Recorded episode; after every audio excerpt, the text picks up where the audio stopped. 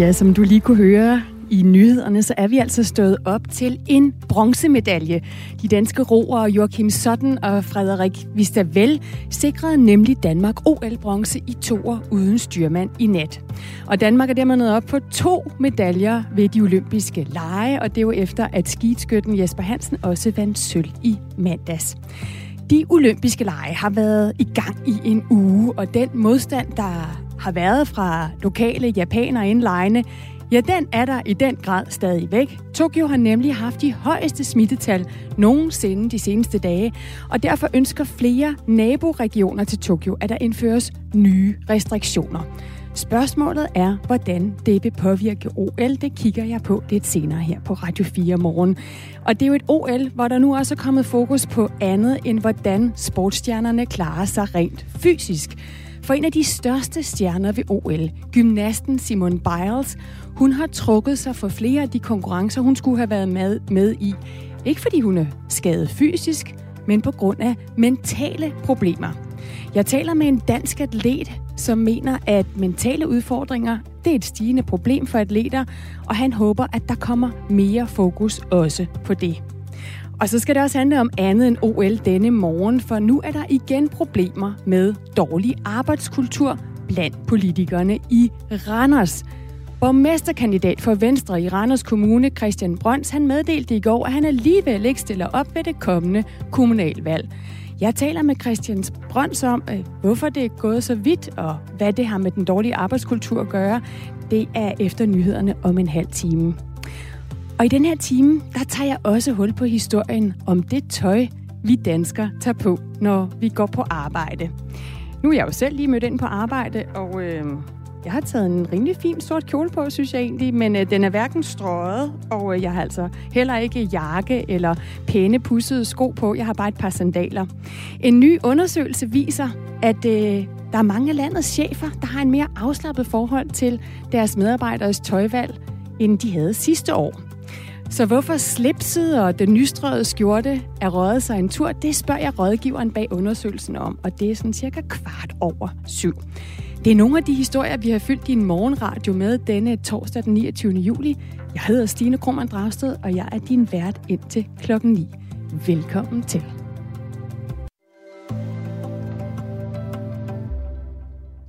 Hun er den mest vindende kvinde i gymnastikkens historie. Hun hedder Simon Biles, og hun har opnået kæmpe succes på sportspodiet, selvom hun i sit unge liv har mødt den ene tragedie efter den anden. Men nu er hun kommet i fokus for noget andet end guldmedaljerne og i det at overkomme nogle af hendes personlige tragedier. Simon Biles har nemlig valgt at trække sig for flere konkurrencer i OL, og det er ikke fordi hendes fysik er i uorden. På et pressemøde, der har Biles fortalt, at det mentale ikke er på plads. Og at det simpelthen er grunden til, at hun nu trækker sig. Og det, øh, det der med, at det ikke bare er fysik, men også det mentale overskud, der skal være på plads som sportsudøver, det er noget, du kender til, René Holten Poulsen. Godmorgen. Godmorgen. Kajakroer, øh, ja undskyld, jeg præsenterer dig lige, René. Ja. Du er kajakroer, du var med til OL i 2008, i 12, i 16. Du har både OL, EM, VM-medaljer i bagagen, så øh, vi kan vel godt også putte markatet øh, elitesportsudøver på dig. Du har selv åbent fortalt, at du har haft mentale udfordringer i forbindelse med livet som idrætsudøver. Hvad betyder det for dig, René Holten øh, Poulsen, at, at sådan en kæmpe stjerne som Simon Biles, at hun nu står frem og taler åbent om mentale problemer som et benspænd? Altså, øh, jeg jeg tror for det første ikke, at det kun er gymnaster og, eller elitesportsfolk, der får de her problemer. Jeg tror, at de fleste mennesker på et eller andet tidspunkt når at, at få et eller andet, en eller anden ændring i, der, i, i det mentale, som gør, at de, at de møder en, hvad skal man kalde det, noget mental øh, modstand, og ikke rigtig lykkes med det. Så øh, at det er en af de bedste i verden, det, og er mest profilerede atleter til OL, det, det, det gør nu ikke så meget. Det er, faktisk, det er faktisk meget fedt, fordi så kan vi måske endelig få noget fokus på det. Ja, fordi føler du, at det har været et tabu at fortælle offentligt om mentale problemer som idrætsudøver? Øhm, altså, man kan i hvert fald sige sådan, jeg, jeg har fået tænkt over øh, hurtigt, inden jeg så tænkte, at okay, det skal jeg. Øh, men det kommer, det kommer altid op, hvad nu, hvad kommer folk til at tænke, og øh, hvad kommer folk til at skrive, og så videre, så videre, så videre. Det er helt normalt. Men, øh, og, og skal lige forstå, at det er en anden overvejelse, end hvis der var et eller andet fysisk i vejen med dig? Altså, er, er, er man mere sådan på... Mm. Øh, altså, er det sværere at gå ud og sige, at der er noget mentalt, der kan holde en tilbage? Det er, det er altid, i sportens verden, så er det altid et problem, hvis du skal gå ud og fortælle, at der er, er noget, der mangler, eller noget, der, er, der ikke er, som det skal være. Øh, fordi at det er sådan helt historisk, så, så skal man altid prøve at se så stærk ud som overhovedet muligt, og, og øh, hvad skal man sige, mange trænere, i hvert fald af den gamle skole, de har sådan, at du, du skal helst se stærk ud over for dine modstandere. Øh, og du må ikke vise svaghed på nogen måde. Du må ikke øh, vise, at du bare er menneske. Øh, så på den måde, ja, så, så kan det godt være lidt tabubelagt, men e- egentlig af andre årsager. Mm. Og det er jo så et af de øh, tabuer, som Simon Biles nu er ved at gøre op med ved at gå ud øh, som en af de helt store OL-stjerner. Øh, altså ved OL i 2016, der vandt hun fire guldmedaljer og en bronzemedalje. Hun er den mest vindende kvindelige idrætsgymnast i historien. Og forud for OL i Tokyo, der stod hun altså også til at øge sin medaljehøst øh, markant, og nu er det jo så uvist, øh, hvor mange konkurrencer hun kommer til at deltage i. Efter hun har fortalt om de her mentale problemer, så har flere atleter udtrykt deres støtte til hende. Blandt andet den jamaikanske gymnastkollega øh, Danusia Francis. Hun har udtalt, jeg tænker, at Simon Biles virkelig har sat mentalt helbred på dagsordenen, og det er det, som betyder mest af alt. Hun er en dronning, den bedste nogensinde på alle mulige måder. Mm. Altså René Holten Poulsen, kajakroer og elitesportsudøver. Når nu Simon Biles lige frem får ros for at trække sig og sætte fokus på det her med mentale problemer, er det så fordi, de er meget mere udbredte i sportsverdenen, end, end os, der sidder på tilskuerpladserne eller foran tv-skærmen, har været klar over? Øh, jeg er sikker på, at, øh, at der ikke er flere atleter, der har problemer, men der er der er øget fokus på det mentale, fordi det er en, en kæmpe faktor. Der er også øget fokus på lige præcis gymnastik, gymnastik så, så er der også øget fokus på nogle af deres trænere, øh, hvor, hvor hårdt de har presset deres atleter. Øh, der har blandt andet været den her sag i USA med, at øh, der er nogle, der er nogle trænere og læger, der har seksuelt udnyttet atleterne, blandt andet også Simone. Øh, og det, det har jo gjort, at de har været blevet presset til at lave nogle spring, som de faktisk ikke havde ikke kunne, øh, eller ikke burde have lavet, fordi det er direkte livsfarligt for dem at lave dem. Øh, så øh, jeg tror ikke problemet, jeg tror ikke problemet er større. Jeg tror bare, at der endelig er kommet bevågenhed på det, og endelig er nogen, der lægger mærke til, at, at der er helt almindelige mennesker inde bag ved de her øh, medaljemaskiner, som, som folk de hylder øh, og ynder at blive sure på, hvis der er, at de så lige ikke vinder medaljer. Øh, så det, jeg tror, øh, det er med sport, at vi går i, i høj grad, så, så skubber vi til grænserne for, hvad der skal kunne lade sig gøre, og det, det gør vi også her. Mm. Og når I så skubber til de grænser, og I møder, øh, og I så ikke engang imellem møder problemer, blandt andet mentale problemer, er der så hjælp at hente for jer som atleter til at håndtere de her problemer? Der er jo, det er der. Og der er mange sportspsykologer, og der kommer heldigvis flere, og det behøver heller ikke kun at være rene sportspsykologer, der er også øh, bare almindelige psykologer, der kan hjælpe med det. Øh, og coaches, og hvad har jeg?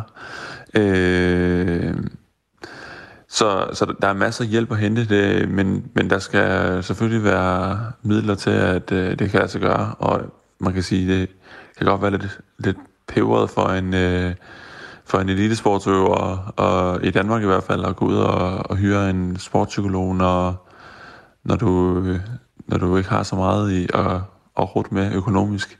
Men det sagt, så, så det, det er en meget, meget større fokus, end det har været for bare, altså for bare 10 år siden. Mm. Så det hjælper det her med, at for eksempel Simon Biles står frem i forhold til at sætte fokus, og endnu større fokus. Der er øh, adgang til øh, hjælp til at håndtere de her problemer, men der er måske et øh, problem med så at, at have mulighed for at, at tage imod den hjælp. Hvem er det, du håber kan gøre noget på den front?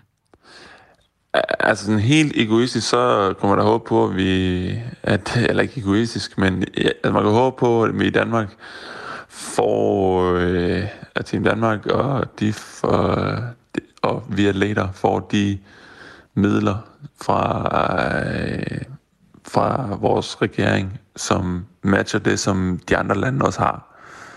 Øh, vi ligger langt under i økonomisk støtte fra vores, øh, vores regering i forhold til de lande, vi sammenligner os med. Og der mener jeg ikke, der, der mener jeg ikke Norge Sverige, der mener jeg New Zealand, og, og så kigger vi nogle gange også over på England og, og tager inspiration derfra. Øh, så og generelt ligger vi lavt. Og det er en af ting, det er en af begrænsningerne, desværre. Øh, jeg vil ønske, at det ikke var økonomi, der gjorde det begrænsende, men det virker i hvert fald som om, at Team Danmark de maksimerer deres, øh, deres udbytte, udbytte af, af de penge, de har. Så ja, mm. det, det er noget af det, der skulle, der skulle ændre sig. Som atlet, René Holten Poulsen, der træner du jo tusindvis af timer for at nå dine mål. Burde du også som atlet træne det mentale selv? Øh, ja, og det gør jeg også. Øh, man kan sige, det, der i mit tilfælde er, er øh, noget anderledes, er, at, at, at øh, der bliver ikke, der, det, der ikke bliver, det, der ikke bliver gjort, i hvert fald ikke i tilstrækkelig grad, det er, at, at øh, da jeg for eksempel kommer hjem i 2016, der, øh, der, bliver, der, bliver ikke, der bliver ikke bedt om, at jeg, at jeg snakker med en psykolog. Øh, jeg skal selv henvende mig. Og det gjorde jeg ikke på noget tidspunkt, fordi jeg gjorde alt, hvad jeg kunne for at undgå og, og tænke på alt det, der var sket i, i Rio. Øh, hvor det var sandsynligvis noget, man kunne have snakket om på det tidspunkt. Det har måske taget 10 sessioner, og så havde jeg været, så havde jeg været på, øh, på rette vej igen. Øh, men fordi jeg bare udskød problemet foran mig, så, så, så blev det et kæmpestort problem, som har kostet rigtig meget af min karriere resultatmæssigt. Øhm, så det der også er, det der er vigtigt, det er, at, at man begynder at være, arbejde præventivt frem for at, at lave brændslukning, når, når, når det er gået galt. Øhm, og det handler også om, at, at øh, forbundene og, og Team Danmark og øh, alle de styrende enheder, de, har, de begynder at tage det mere seriøst og begynder at, at lægge det ind som en del af træningen og skaffe de midler, der skal til for, at det kan lade sig gøre. René Holten Poulsen, øh, kajakroer, den tager vi videre til øh, Team Danmark. Jeg taler nemlig lidt senere på morgen med Christoffer Henriksen, som, som er sportspsykolog, øh, altså konsulent i Team Danmark, øh, som jo så er en af dem, der netop kan arbejde med det her, men altså ja. jo også for en organisation. Jeg vil bare sige, at de har været pisse gode i ja. forhold til mig, men det er bare kommet lidt sent. Det er kommet lidt sent. Det er jo ikke deres skyld. Og der er et råd for dig om, at man skal være blive bedre til, måske også for organisationernes side og trænernes side, at kigge præventivt øh, på atleter som dig, der kommer hjem. Tusind tak for at være med og fortælle om, om dine oplevelser, hvad det betyder for dig, at sådan som Simon Biles nu står frem. Yes, tak. René Holten Poulsen, altså dansk øh, kajakroer. Og med det er klokken blevet 19 minutter over syv. Du lytter til Radio 4 morgen. Og I er jo selvfølgelig altid velkommen til at sende sms'er ind til mig. Jeg har åbnet for inboxen øh, her, jeg står og kigger på den, og jeg ved godt, at øh, lige her til morgen, der er vi ikke startet, som vi har, haft, har gjort de andre morgener med at tale om kontantløs samfund. Det er en historie, der har fyldt meget. Den kommer vi faktisk også til, og det er noget, der har fyldt rigtig godt op i inboxen. Men jeg vil bare lige sige, skriv ind, øh, hvis I har nogle kommentarer til det også. I dag, der sætter vi fokus på børn og hvordan børn skal lære om økonomi, hvis, og om de kan, hvis vi går imod i højere grad et kontantløs øh, samfund. Og det ved jeg er noget af det, der ligger mange af jer på sinde. Vi har to forskellige kilder med, både en, der ved en masse om økonomi og børnerådgivning, og så skal vi også tale med Danske Bank lidt senere. Hvis du har holdninger, hvis du har spørgsmål først og fremmest, så send dem afsted til mig. Du starter med R4, så skyder du din besked ind til 1424, så lander den lige herinde, hvor Øh, ja, jeg skal lige se her, om der er noget. Det kan godt være, at jeg lige samler op på de sms'er, der kommer øh, lidt senere. Og så vil jeg selvfølgelig også lige opfordre til, øh, uanset øh, I er fri til at skrive, hvad I vil, men hold en ordentlig tone, så er der i hvert fald også en større chance for, at jeg gider læse øh, jeres sms'er op. Ja, så blev klokken 20 minutter over syv, og vi vender os til øh, hen imod et, et spejl, kunne man sige, i hvert fald, eller måske væk fra spejlet, fordi de fleste af os behøver måske ikke at bruge så lang tid foran spejlet for at finde det rette slips, eller den nystrøgende kjole, eller den pæne nederdel frem, når arbejdet venter. For ifølge en ny undersøgelse fra fagorganisationen Lederne, så har en stor del af landets chefer i forhold til sidste år færre krav til medarbejderne om, hvilken slags arbejdstøj de skal tage på, altså kaldet dresscode. Godmorgen, Flemming Andersen. Godmorgen. Du er ledelsesrådgiver hos fagorganisationen Lederne og står netop bag den her undersøgelse, som jo altså viser, øh, at godt hver tredje chef sidste år holdt fast i den her dresscode på arbejdspladsen, men at det i år godt, øh, altså kun godt er hver fjerde. Altså et, fald. Hvorfor tror du, der bliver færre stiletter og slips og, og flere almindelige t-shirts ude på arbejdspladserne? Jamen det, som øh, vi oplever nu, er en, at, at den der lidt mere fleksible holdning til påklædning. Og jeg tror, det er udtryk for det arbejdsmarked, vi har nu. Vi er blevet langt mere digitale. Øh, corona har gjort, at langt flere arbejder hjemme, og, og, og medarbejdere har vist sig klar til, til, at, til at have den tillid. Og det fungerer rigtig godt mange steder. Vi har også et, et arbejdsmarked, hvor der kæmpes om de rigtige medarbejdere, hvor specielt de yngre generationer er vokset op med med et andet beklædningskodex, end, end den på min alder har. Og, og derfor er der, mm. undskyld, og derfor er der, er der løsnet op. Er der nogle bestemte brancher, hvor vi især kan se den her mere tolerante tilgang til tøjvalget? Mm, jeg tror, det er, det er noget at gøre med de, de, de brancher, hvor at, øh, nogle steder ønsker man at sende en signal øh, via påklædning og, og hvilken forretningstype, som virksomheden har. Øh, mange virksomheder har ændret måden at drive forretning på, hvor tingene bliver mere digitale. Øh, og så har det måske ikke den store betydning, hvad man har på af tøj. Øh, det er det derimod, hvis man har mange kundemøder eller, eller andre udadvendte aktiviteter. Øh, så derfor er, at, at dresscoden stadigvæk fastholdes. Selvom man så kan sige, at der har jo været en del uheldige historier om folk, der har rejst sig op øh, til de her Zoom-møder, og måske ja, så præcis. har stået i, i ikke så heldigt øh, klædte nedre dele. Altså, betyder det så, at der slet ikke er nogen dresscode tilbage? Øh, jo, det gør det, men den bliver lidt mere nuanceret, øh, fordi at, at man, man har kigget mange steder over, jamen, hvor nødvendigt er det egentlig, at vi har en dresscode, øh, for, for, for hvem, hvad er årsagen til, at vi har det, øh, og at den dresscode, vi har i dag, er den stadigvæk skruet sammen øh, på den rigtige måde. Og så kigger man også lidt på, at i den enkelte virksomhed, at man ikke nødvendigvis går efter den der one size fits all, øh, som der typisk står i personalhåndbogen. Så der er en dresscode, men den har ændret sig, er det det, du siger? Altså, hvad, altså, kan, kan, kan man øh, se, hvad det er for nogle beklædningsgenstande, øh, hvor vi ligesom er blevet mere lempelige? Jamen, jamen der, hvor vi måske bliver mere, jeg vil sige, det er måske mere funktionerne, vi bliver mere lempelige med. Altså eksempelvis, at, at jeg tror, der, selvom der står et eller andet i dresscoden, så tror jeg, at IT-folk er glade for, at de ikke om sommeren her skal arbejde inde i et eller andet serverrum øh, i 30 grader og stadigvæk have jakken på. Øh, men, men det her med, at man passer ind, og man fitter ind til den funktion, man har, øh, samtidig med, at man øh, måske øh, godt kan tillade sig nogle steder at gå rundt med en kasket på, eller øh, et eller andet andet, hvor at, øh, eller være, være synlig med, med piercinger, tatoveringer osv. Det er jo en udvikling, der sker, og der må man som virksomhed bare følge med. Mm. Og noget af det, som, øh, som I altså har fundet ud af med den her øh, undersøgelse, som det altså er fagorganisationen Lederne, der har, der har foretaget fra slutningen af, af juni til begyndelsen af, af juli, der har I fået svar fra lidt under 2.000 danske ledere med personaleansvar om netop øh, det her med dresscode. Jamen, der har I fået fundet ud af, at øh, der altså er en lidt mere afslappet holdning til det her med øh, reglerne for dresscode, men, men det fremgår også, at for eksempel bar, mave og joggingtøj stadig ikke er et velkomment syn på de fleste øh, arbejdspladser.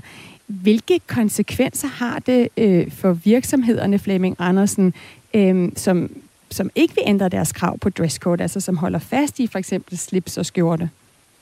Jamen, for nogle virksomheder, så vil det være så vil det stadigvæk være vigtigt, at man holder fast i nogle af de her ting, fordi at det er, det er en type beklædning, som folk gerne vil have at vise ud af til, og man har en forventning om som kunde, at man møder sådan en type af mennesker.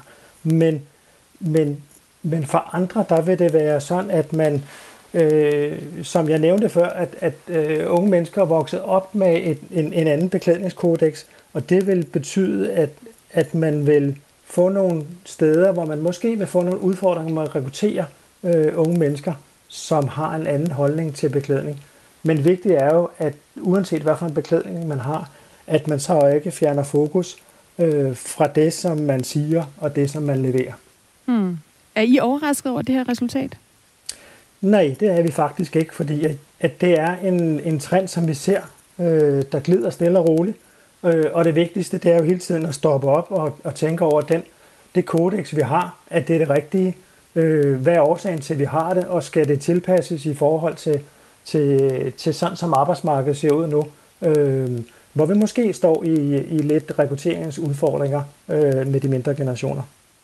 Sådan sagde Flemming Andersen, altså ledelsesrådgiver hos fagorganisationen Lederne. Tak for at være med og fortælle om jeres undersøgelse.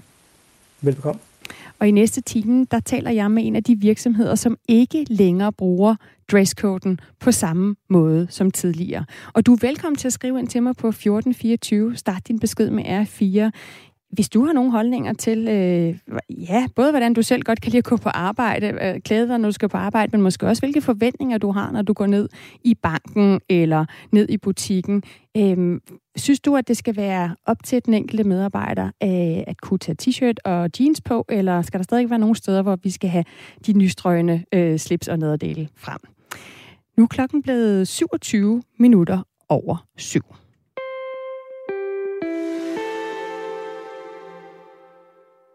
De sidste tre år har den mest populære uddannelse i Danmark været uddannelsen i International Business og Politics på Handelshøjskolen i København, også kaldet CBS. Men i år er det noget, en noget anderledes uddannelse, der topper listen med det højeste gennemsnit for at komme ind. Det er nemlig uddannelse som konservator på det Kongelige Akademi. Altså en uddannelse, hvor man lærer de studerende at restaurere og konservere dyr og malerier og anden kulturarv.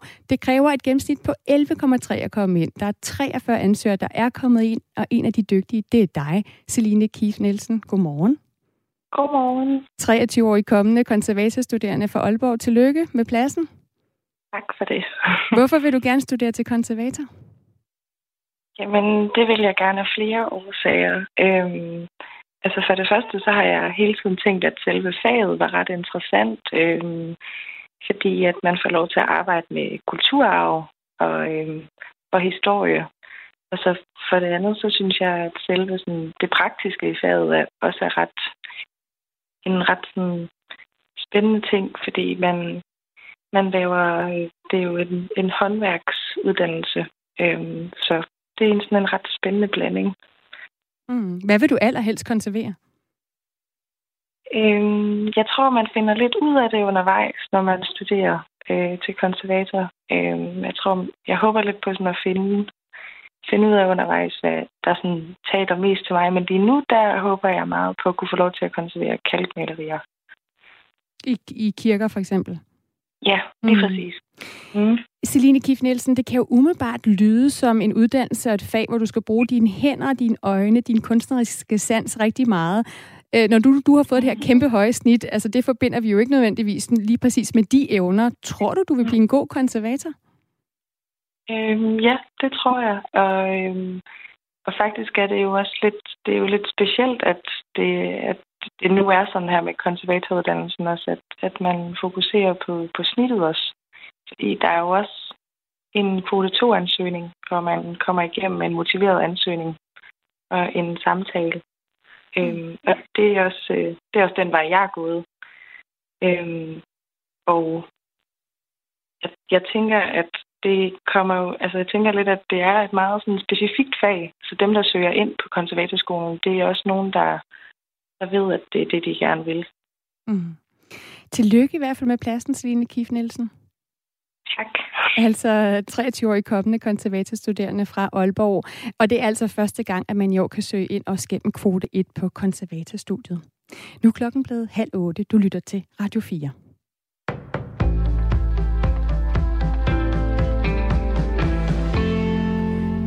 Enhedslisten har kaldt sundhedsminister Magnus Heunicke og beskæftigelsesminister Peter Hummelgaard i samråd. Det sker efter, at BT har beskrevet, at frontpersonale er blevet fyret, efter de har været langtidssygemeldte med coronasenfølger. Og i en pressemeddelelse siger Enhedslistens coronaordfører Peter Velblund. Vi skal passe på vores dygtige frontpersonale. Igennem hele pandemien har de stået forrest og sikret den tryghed, der var helt afgørende på landets hospitaler og plejehjem. Det gjorde de med en stor risiko for selv at blive smittet, og samfundets tak skal selvfølgelig ikke være en fyreseddel, siger han. BT har kendskab til to sygeplejersker og to SOSU-assistenter, der er blevet fyret, efter de har været langtidssygemeldte med senfølger. Fagforbundet FOA er gået ind i sagerne, men fordi fyringerne er sket efter reglerne, så er der ikke meget at stille op. Alligevel mener fagforbundet, at kommunerne har et moralsk problem. Med genåbningsaftalen, som et flertal af partierne i Folketinget blev enige om den 10. juni, så blev kravet om henholdsvis mundbind eller visir udfaset på alle områder. Det galt dog ikke i den kollektive trafik, hvor kravet blev fastholdt for stående passagerer. Men det er til synladende ikke alle vegne, at det krav bliver fuldt. Det skriver Berlingske. Christoffer Christensen fortæller. Det er fortsat et krav, at passagerer skal have mundbind på, når de står op i metroen og streger på, men det er altså langt fra alle københavnere, der overholder det. For et stigende antal pendlere er begyndt at slække på kravet i den københavnske metro. Det oplyser metroselskabet til Berlinske. Det er nemlig ikke alle passagerer, der har forstået budskabet, og det får nu metroselskabet til at skrue op for informationen, blandt andet på Facebook. Myndighedernes anvisninger om mundbind i offentlig transport er med til at gøre metrorejsen tryg for alle. Der er naturligvis stadig medpassagerer i alle aldre og staturer, som er undtaget kravet, skriver metroselskabet. De oplyser derudover også, at passagerer, der ikke overholder reglerne, og som ikke er undtaget, kan blive bedt om at forlade metroen. Hvis det ikke sker, kan politiet blive tilkaldt. Er man en af dem, der har glemt et mundbind i metroen, kan udvalgte ansatte udlevere et. Kravet om mundbind i den kollektive transport udfases den 1. september. Google kræver nu, at alle medarbejdere, der vender tilbage til kontoret efter at have arbejdet hjemme under pandemien, skal vaccineres, det rapporterer NBC News. Og vaccinekravet kommer, fordi den meget smitsomme Delta-variant har fået smittetallene til at stige i stort set alle stater i USA, og især i mange af de delstater, hvor vaccinationsretten er lav. En hver, som kommer på arbejde hos os, skal vaccineres. Vi udruller denne politik i USA i de kommende uger, og vi udvide til andre regioner i de kommende måneder, udtaler Googles administrerende direktør. Og han tilføjer, at vaccine, vaccination mod covid-19 er en af de vigtigste måder at holde os selv og vores samfund beskyttet på de, på de kommende måneder. Og så slutter vi med en lille bronzehistorie fra OL. For der var ikke mange, der pegede på Joachim Sutton og Frederik Vystavel som oplagte danske medaljevinder. Men i nat, der sikrede roduen to bronzemedaljer til Danmark efter finalen i to år uden styrmand. Vystavel og Sutton måtte på de afsluttende meter se sig over skulderen, da den kanadiske båd var lige ved at indhente dem. Men det ændrede ikke på deres tredjeplads med tiden 6 minutter og 19,88 sekunder. Og både Sutton og Vystavel er begge med til OL for første gang. Og så nu er Danmark oppe på to medaljer ved lejene, og den anden medalje er sølv og er tilhører skidskytten Jesper Hansen. Og vejret det byder på spredte byer, og nogle steder kan de både være med torden og havl. Temperaturerne op mod 21 grader. Det var nyhederne på Radio 4.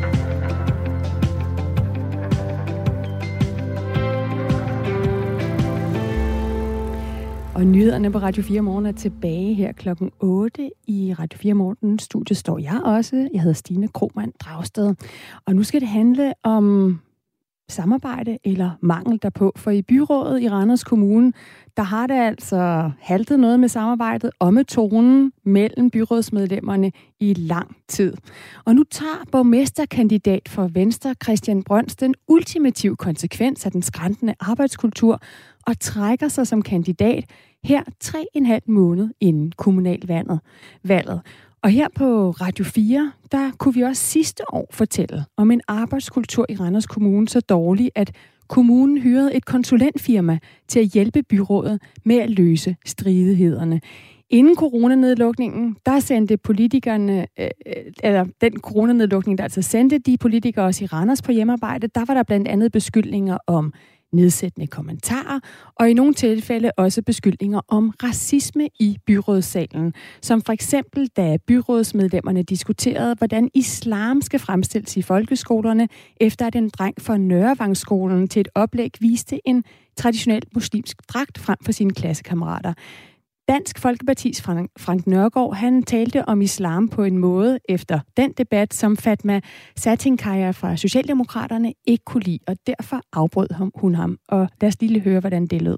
Man skal ikke fremstille en enkelt religion som værende øh, det ene saliggørende, når vi alle sammen kan åbne en hver tv-kasse og se på med kvindeundertrykkelse, stening, øh, homofobi, øh, menneskerettigheder, sharia-lov, for fem år siden var der en sharia, eller hvad hedder det, en avisartikel, hvor man havde undersøgt, at flere og flere... Vi diskuterer, hold lige op, slap lige af, slap lige af, slap lige af. For vi skal lige være enige om, at lige nu det diskuterer vi Nørrevangsskolen, og det er op, slap lige af, slap nu lige af. Vi er... Og prøv, nu, må vi, lige, nu må vi lige stoppe. Det, er, det der sådan set er... Stop! Stop! Det der er øh, spørgsmålet her, det er nogle, eller der er stillet nogle spørgsmål vedrørende undervisningen på Nørrevangsskolen. Det er det, som man skal holde sig til, og det gælder alle talere hele vejen rundt, inklusive spørgsmålsstiller. Ja. Sådan er det. Sådan er det et eksempel på, hvordan stemningen var sidste år. Og så spurgte vi frem til i går, hvor du, Christian Brøns, byrådspolitiker for Venstre, meddelte, at du trækker dig som borgmesterkandidat ved det kommende kommunalvalg. Hvor meget har det med den her usunde kultur i Randers Byråd at gøre? Jamen, det er, det er jo 100 procent øh, det, det har, har, har med at gøre for, for mit vedkommende. Øh, altså, som, som klippet også illustrerer, det, det er jo i virkeligheden blot øh, et, et ud af mange, så, så er der for mig at se en, en grundlæggende usund kultur i, øh, i Randers Kommune, og, øh, og det er det, der er årsagen til, at, øh, at jeg ikke stiller op. Altså, jeg stiller mig selv det spørgsmål, om, om det er noget, jeg har lyst til at være i, og øh, det kan jeg mærke på mig selv, at, øh, at det skal jeg ikke være i, og, øh, og det er årsagen. Og du siger usund kultur. Hvad er det for en type problemer, I har i byrådet? Jamen, jeg synes jo, en ting er jo, øh, er jo tonen, men, men hvis det bare var det, så, øh, så, så kunne man sige, så skulle jeg måske bare have noget, øh, noget mere teflon, men, men det er sådan grundlæggende, grundlæggende samarbejdsvanskeligheder, øh, mistillid, øh, øh, metoder, hvor, hvor man kan tænke, øh, det, det, det, det er sådan lige til den vilde side i forhold til, hvordan man vil, øh, vil behandle kollegaer. Og problemerne med den her arbejdskultur blandt øh, jer byrådsmedlemmer i Randers Kommune, den har jo stået på i flere år. I vinteren 2020, der hyrede kommunen konsulentfirmaet Musmand til at hjælpe med at sætte en stopper for de her altså mange frustrationer, skænderier og mistillid mellem øh, byrådsmedlemmerne. Det har så kostet kommunekassen 210.000 kroner. Øh, hvad kom der ud af, af det forsøg med at prøve at få et konsulentfirma ind? Jamen, jeg tror, i, i øh, min, min bedste vurdering, øh, det, er, det er ingenting. Øh, jeg tror, det til, til lejligheden øh, fungerede godt for, øh, for, for dem, der gerne ville indikere, at man, øh, man gjorde noget og forsøgte, øh, og vi gerne ville forsøge at skabe en forandring. Øh, min vurdering er, at øh, der ikke er sket noget. Og, og, og hvorfor ikke det? Altså, der er, der er for mange, der ikke ønsker en forandring? Jamen, jeg tror, der er en grundlæggende mistillid øh, byrådsmedlemmer imellem, som, som ja, i hvert fald krævede mere end det, det forløb til, øh, til 250.000 kroner, eller hvor meget det kostede. Mm. Hvilken rolle har du selv øh, spillet i de her... Altså, du har siddet 7-8 år i byrådet og, og været en del af det her. Hvilken rolle har du selv spillet? Nå, men det er der ingen tvivl om, at øh, øh, alle, alle 31 byrådsmedlemmer har et, øh, et ansvar for, at øh, noget fungerer eller noget ikke fungerer. Og øh, det har jeg jo også selv haft. Øh, jeg, jeg, jeg tænker egentlig, at jeg kan se mig selv i spejlet i forhold til, øh, hvordan jeg har opført mig. Og øh, det er jo sådan set også derfor, jeg vælger at tage mit gode tøj og sige, at det her skal ikke være en del af længere. Det er fordi, jeg ikke kan se mig selv i det. Øh, Men har du selv kunne gøre noget for at forbedre kulturen blandt dine kollegaer? Tænker jeg, at, øh, det tænker jeg, at alle har kunnet, og det tænker jeg da også, at, øh, at, at øh, vi i mit parti har forsøgt på, altså at sætte grænser for, hvordan man opfører sig og forsøger at i tale sætte nogle af de, de problemer, der har været, men det, det har jo ikke haft en effekt. øh, mm. som, som jeg vurderer det. Nej, det har ikke haft en effekt. Øh, konsulenthjælp har ikke haft en effekt. Hvad mener du, der skal til for at ændre på den her kultur? Har du et bud på det? Nej, det tænker jeg egentlig heller ikke er, er, er, er, er min rolle at, øh, at vurdere, hvad der, hvad der helt præcis skal, øh, skal til for at, øh, at, øh, at ændre det. Øhm, men det er klart, der skal i hvert fald noget, noget nyt til i forhold til det, man har prøvet. Ja, hvorfor ikke? Altså, du har erfaring som byrådspolitiker. Du har overvejet, at du kunne være en, der kunne være med til at lede, altså hele kommunen, som øh, en, der overvejer, altså, som vil stille op som borgmesterkandidat. Øh, og, og nu øh, meddeler du så, at du ikke stiller op. Er det ikke netop nu, du kunne tage bladet fra munden og sige, at det er faktisk det her, der skal til, for at vi ligesom kan starte på en frisk? Jamen, jeg ved jo ikke, om jeg har svarene. Altså, fordi jeg, altså, når jeg trækker mig, så er jeg jo i og for sig også selv vurderet, at, at jeg tror ikke på, at øh, jeg har evnerne, der skal til for at øh, rette op på skuden. Øh, altså, jeg, jeg tænker i virkeligheden også, at nogle af, af problemerne er så grundlæggende og fundamentale, at, at det, det, det, det er svært. Øh, og, og jeg, altså, jeg vil heller ikke stille mig en position, hvor jeg øh, entydigt indikerer, at jeg har svarene på, hvad der skal til for at ændre det. Øh, fordi øh, for mig at se, så, så er det en ualmindelig svær opgave. Du har jo haft et ønske om at blive borgmester indtil i går, hvor du så har, har trukket dig som borgmesterkandidat. Er det ikke netop der, altså hvis du går ind som, hvis du kunne være blevet borgmester, du kunne gå ind og forbedre, altså blive valgt til en post, hvor du faktisk kunne gøre en, en, en forskel. Øh, hvorfor vælger du at kaste håndklædet i ringen i stedet for? Jamen det er som, som, som, som jeg har sagt, altså det er jo en, Altså det tænker vi alle sammen gør, uanset hvilket arbejde vi har, om, øh, om, om man er politiker, øh, journalist, øh, pædagog, øh, hvad end man er, så, så tænker jeg, man, man er til og, og, og ofte øh, reflektere over, øh, hvad er det egentlig for noget, jeg er i, trives jeg, øh, trives jeg ikke. Øh, og, og, og, og det er jo også den vurdering, jeg, jeg er kommet frem til, at, at jeg kan ikke trives i det miljø, øh, der er. Og, og min vurdering har nok også været samtidig, at øh, det tror jeg ikke bare lige er noget, man sådan øh, får ændret med et snuptag. Christian Brøns, lige til sidst. Øh, en ting er så usund kultur, dårligt samarbejde. I hvor høj grad går det her ud over politikken? Altså i hvor høj grad går det også ud over øh, Randers Kommunes borgere, fordi man simpelthen ikke kan drive politik, når det står så galt til? Jamen, ja, øh, altså, det, det jeg i virkeligheden er allermest bekymret for, det er, det er den sive-effekt, det har i forhold til vores øh, medarbejdere og ansatte, altså som, som i og for sig også arbejder under øh, til dels en frygtkultur på baggrund af det, øh, det dårlige politiske arbejdsmiljø, der er. Øh, og det kan jeg også se på de henvendelser, jeg har fået efter øh, min, min besked, at øh, nuværende og tidligere ansatte, øh, de nærmest øh, ønsker mig til lykke, som om, at øh, jeg er blevet helbredt øh, for et eller andet øh, sygdomsforløb, og øh, og øh, det bekræfter mig jo i, at øh, det er ikke kun mig, der har det sådan her. Hmm. Christian Brøns, øh, byrådspolitiker i Randers Kommune for Venstre, og nu altså afgående borgmesterkandidat. Tak for at være med og fortælle om baggrunden for den beslutning. Selv tak. Og i næste time, der taler jeg med borgmester i Randers Kommune, Torben Hansen, og jeg vil selvfølgelig spørge ham, hvad han mener om, om det her dårlige arbejdsmiljø, og det nu får konsekvenser også for, hvem der vil stille op. Og husk, at du også kan skrive dine kommentarer ind. Øh, også meget gerne spørgsmål. Øh, du kan sende øh, din besked afsted til 1424, og så skal skrive R4 foran. Jeg kigger på sms'en lige om lidt, når vi har været i et smut i Japan. Fordi de olympiske lege i Tokyo er jo i godt gang, men selvom Japan klarer sig historisk godt sportsligt, så vokser modstanden mod OL og smittetallene, de vokser også i Tokyo. Smittetallene de er historisk høje, og flere naboregioner ønsker derfor en langt, øh, altså der kommer langt højere restriktioner i netop Tokyo. I går blev mere end 3.100 mennesker i Tokyo testet positive med covid-19, og det er det største antal på en enkelt dag nogensinde under pandemien. I de fleste tilfælde, der var der tale om den smitsomme Delta-variant. Godmorgen, Asger Røgle Christensen. Ja, godmorgen eller god eftermiddag er det her. Ja, fordi du er jo øh, netop øh, ved de olympiske lege i Tokyo, som du dækker. Du er journalist med mange års erfaring i øh, Japan. Asger Røgle Christensen, da OL åbnede sidste fredag, så var det jo med demonstrationer mod lejene foran stadion. Hvordan er stemningen i Tokyo nu, hvor OL faktisk er i gang? Er den blevet bedre? Altså, jeg synes måske, man kan sige, at der er nærmest to stemninger, der kører parallelt. Fordi at, øh, det er klart, med de smittetal, der kommer, så er der stadig stor bekymring, stor utryghed, og den bliver nærmest større.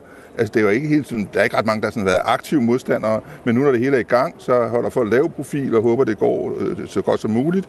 Og så er der samtidig dem, der følger med på tv-skærmen, øh, i den første uge her har det været judo, der har givet en masse guldmedaljer til Japan.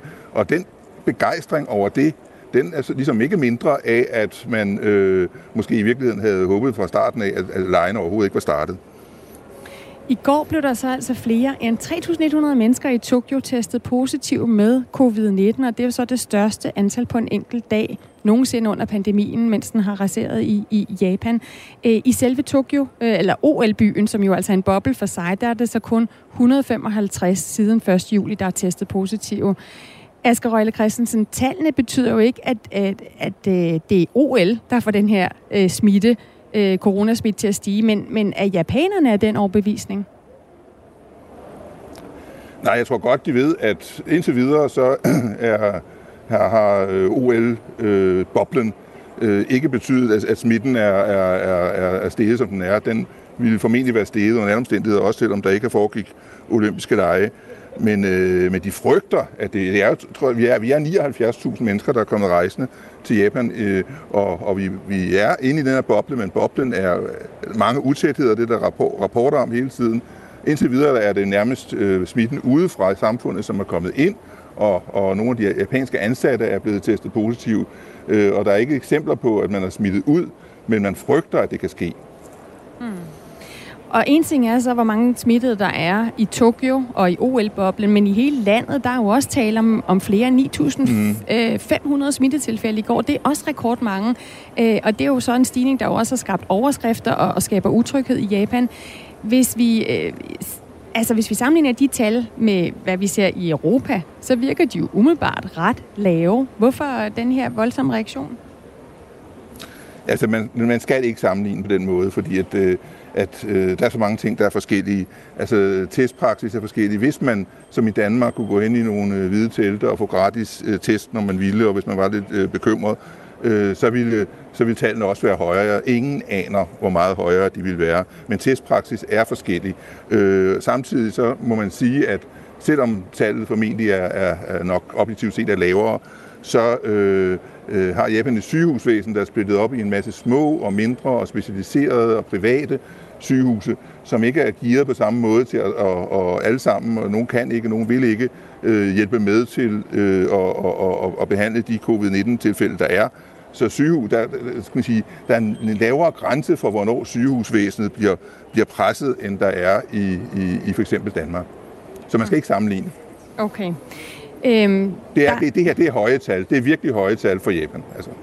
Ja, og der er stadig halvanden uge tilbage til, øh, eller er de olympiske øh, lege. Er, er der en fare for, at de her to smitteudviklinger, altså inden og uden for boblen, at de for alvor kan få indvirkning på hinanden, og dermed også påvirke OL-afviklingen? Altså, jeg tror ikke, det bliver aflyst. Altså, det, det, der er øh, røster om, at man selvfølgelig holder man øje og så videre, men det er fordi, at det er meget vigtigt for både politikere og arrangører af OL at vise, at man tager folks bekymring alvorligt. Det er ikke fordi, man et sekund overvejer at, at stoppe det, det arrangement, som er, øh, som, som er i fuld gang. Sidste gang Japan afholdt OL, der havde det jo en kæmpe betydning for, hvordan landet blev op, øh, opfattet. Øhm, og det var jo også noget, man håbede, man kunne bruge den her gang. Øh, og så er der gået corona i den, der er gået øh, politik i den. Det gør der jo ofte, men ikke den form for politik, som man fra japansk side har, havde håbet. Hvordan ser du, jeg ved ikke, om vi ikke kan gøre status endnu, men indtil videre, altså står øh, de japanske øh, politikere, dem der har kæmpet for at få OL til Japan, overhovedet tilbage med noget, de kan bruge efter den her øh, kæmpe indsats, øh, også ressourcemæssigt for at holde OL under corona? Det kommer an på, hvordan det går. Det er, øh, der er en, en, en kamp om eftermælet, der kører dagligt. Altså, øh, det, det, det billede, som de jo gerne vil tegne, det er ikke sådan en, et, et kæmpe flot comeback i verden som i 64, men de vil gerne tegne et billede af, at man har sejt har, har, har stillet op og gennemført de her olympiske lege, og skal man sige, det er ikke gået så galt, som nogen frygtede, håber man, når, når, når det er afsluttet, og man vil kunne få nogle, nogle også, også, også på hjemmebanen nogle politiske point på det. Det er ligesom, tror jeg, øh, det højeste, de kan opnå i øjeblikket. Det er at slippe igennem med, og bagefter kunne sige, se venner, det gik ikke så galt, som mange af jer sagde, at det ville gå. Og, og lige til sidst, Asger Røgle øh, Christensen, altså hvor vigtigt i den, øh, det regnestykke er det, at Japan er den nation, der jo har vundet flest guldmedaljer på OL indtil videre, altså 13 stykker er det blevet til. Vil det hjælpe, hvis de her gode præstationer, de fortsætter på øh, det øh, slutfasis, man ligesom skal gøre op med? Ja, det kan du tro. Det, det, det kan man se til højre og venstre. Der er judo på alle skærme, når man er i butiksvinduer og i ventesale osv. Altså, det, det rent sportslige har, har i høj grad øh, også fået sine overskrifter parallelt med, med smittetallene, og det, det, det, det, det der er begejstring for. Det betyder noget for folk.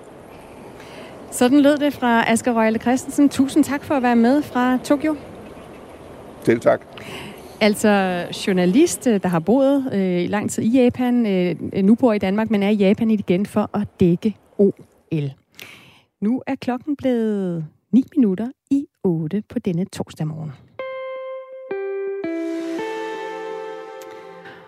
Og lidt Senere, der skal jeg tale med en rådgiver, øh, en børnerådgiver, der blandt andet ved en masse om, hvordan man, vi opdrager vores børn til at vide noget om økonomi. Og så er det store spørgsmål jo lige nu, hvor vi debatterer, om vi er på vej imod et kontantløst samfund, eller om vi skal gå den vej, og det gør vi jo, fordi at Dansk øh, Erhverv har været ude og stille et forslag om, at det kunne være, at nogle butikker skulle have lov til ikke at modtage kontanter på bestemte tidspunkter eller i bestemte øh, områder, at de simpelthen selv skal kunne få lov til at bestemme.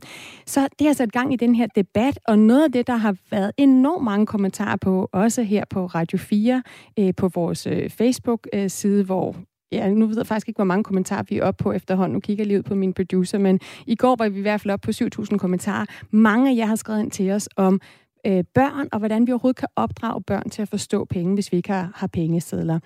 Der er også kommet øh, nogle bud her på sms'en på 1424 her til morgen. David, han skriver, børn lærer kun økonomi, hvis vi selv ved, lærer os selv noget om det, øh, en mangel i samfundet.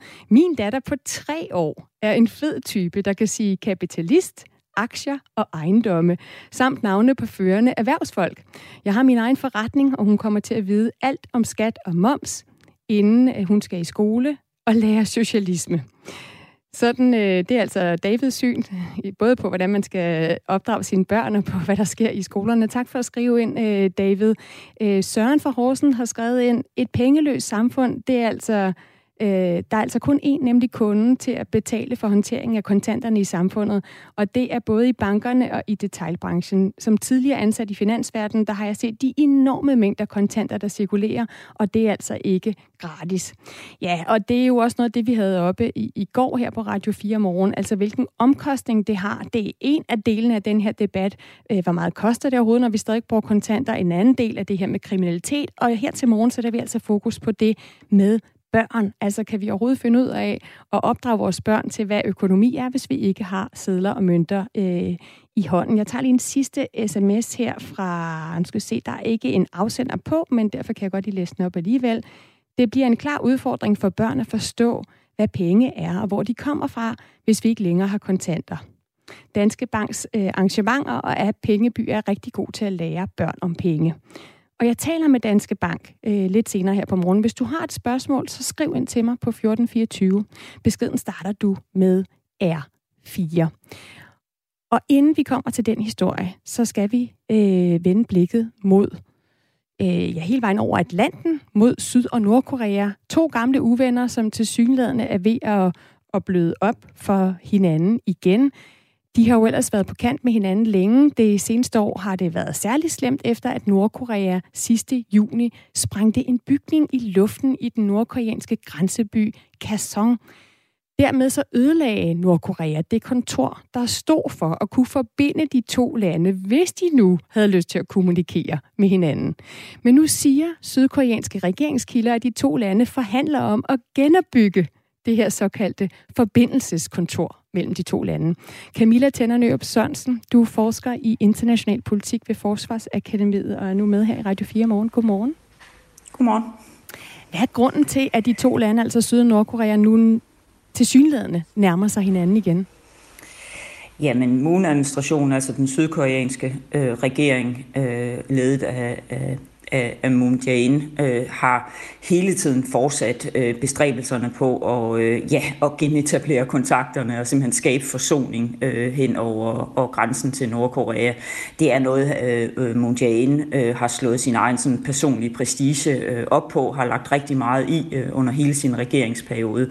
Så de har egentlig fortsat bestræbelserne. Øh, det er så bare ikke blevet gengældt fra, øh, fra Nordkoreans side, der har ligesom været lukket helt af siden, øh, ja, siden øh, den sidste proces proces, kan man sige, af, af topmødediplomati, både mellem øh, Kim, Kim Jong-un, eller, eller Kim, Kim øh, øh, altså den nordkoreanske leder, og, øh, og, og Donald Trump, øh, som jo havde de her meget famøse øh, topmøder i Singapore og Hanoi øh, i øh, 2018 og 19, øh, og, der, og der var så sideløbende også topmøder mellem øh, øh, øh, Kim og, øh, og Moon, altså den sydkoreanske og nordkoreanske leder. Men siden det ligesom brød, brød sammen, har Nordkorea lukket, lukket godt ned. Øh, øh, og Nordkorea har faktisk været helt lukket her, siden øh, covid-19 mm. øh, har, øh, har startet, fordi det har de sådan ligesom reageret meget hårdt på, og har slet ikke holdt nogen som helst diplomatiske møder, og haft nogen som helst diplomatiske kontakter. Det er så det, der begynder at bløde op nu. Så det, der er sket nu, er egentlig, at Sydko- eller Nordkorea åbner op, fordi tilnærmelser, der hele tiden har været øh, fra øh, Sydkorea, fra Moon-administrationen i syd.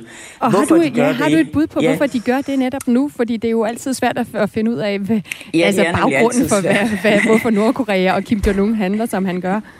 Ja, det er nemlig altid svært, fordi vi simpelthen har så lidt sikker viden om, øh, ja, øh, om det nordkoreanske regime, om, om, om magtkonstellationerne og dynamikkerne internt i, i, i Nordkorea. Men det vi i hvert fald har set over de seneste øh, uger og måneder, det er, at øh, Kim Jong-un er kommet med nogle usædvanlige udmeldinger, øh, indrømmelser om, at det står rigtig skidt til øh, i Nordkorea. De har været ramt af forskellige øh, naturkatastrofer, øh, fejlslagende høst og altså også øh, implikationerne af, af covid-19, både de direkte, som vi ikke ved så meget om, men der er indikationer af, at det også er kommet til Nordkorea, hvilket jo ikke er, er usandsynligt, at der også er tilfælde af, af, af covid der.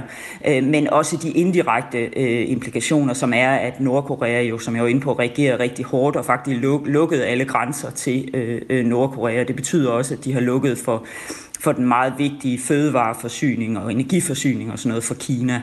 Øh, det er der tegn på, at de har åbnet lidt op for igen, men altså ikke helt tilbage til, til, øh, til det, vi havde før øh, covid. Og det gør altså, at fødevaresituationen i Nordkorea er rigtig slem.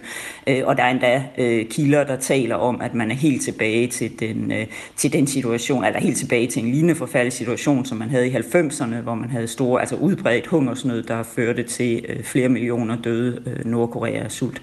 Så, øh, så det er en rigtig slem øh, situation øh, i Nordkorea. Derfor kan Kim Jong-un være presset internt til, at der simpelthen skal ske noget. Man er nødt til at åbne op. Og, og der er det gerne det, vi ser, at det første, man ligesom søger at tilnærme sig, det er Sydkorea. Ikke? Og især nu, hvor man i, i Sydkorea har en regering under Moon Jae-in, som, som hele tiden sender de her tilnærmelser, så er det det mest oplagte at gøre. Men det, der er Nordkoreas sigte, det er jo at få genetableret en eller anden form for dialog og forhandlingsproces med USA, fordi det er kun USA, der kan føre an i at få løftet de hårde sanktioner, det hårde sanktionsregime, som Nordkorea er under, og som altså medvirker til den her meget, øh, hvad kan man sige, besværlige øh, økonomiske situation internt, altså simpelthen fordi de er under de her meget højere sanktioner, som gør, at de har svært ved at handle mm. øh, med omverdenen. Ja, og, og så en ting er, hvad, hvad Nordkorea gerne vil ud af det her. Hvis vi så står, og, og det i virkeligheden også handler om, hvordan de positionerer sig i forhold til USA. USA har jo længe forsøgt at få Nordkorea til at, at stoppe øh, landets øh, atomprogram af, af, af frygt for, at, at landet med Kim Jong-un i spidsen altså udvikler atomvåben. Og det, det er også derfor, som du sagde, at der jo var møde i 2018 og 19 med den amerikanske præsident Donald Trump. Det sidste i 19 endte ikke helt så godt, uh, og, og den amerikanske præsidents ønske om at få Kim Jong-un til at droppe atomvåben, det er jo så ikke bestemt, det ikke lykkedes. Hvad betyder det for den nordkoreanske atomtrussel, hvis Syd- og Nordkorea igen nærmer sig hinanden? Ja, det, det og jeg skal lige sige, at vi nærmer sig også nyhederne, kan vi lade til. Ja, det betyder ikke rigtig noget, øh, øh, fordi at det eneste, altså det er USA og, øh, og Nordkorea forhandlinger, der skal i gang, før man kan begynde at gøre noget ved atomvåben. Øh, men det er et første skridt, hvis man får en, øh, en, en opblødning i forholdet mellem Nord- og Sydkorea. Det kan så lede til, og det har vi også set før, det kan så lede til, at man også kan få i gang, genigangsat, kan man sige, øh, dialog og en, og en forhandlingsproces mellem Nordkorea og USA. Og det er det, der skal i gang. Øh, både for, for Nordkoreas side for at få løftet de her sanktioner, men også for de, de internationale amerikanske bestræbelser på at få, øh, få, få, få øh, gjort noget ved Nordkoreas atom- og missilprogram. Mm. Så lyder analysen fra Camilla Tænder Sørensen. Tak for at være med. Det var slet. Altså forsker i international politik ved Forsvarsakademiet. Klokken er blevet 23 sekunder over 8.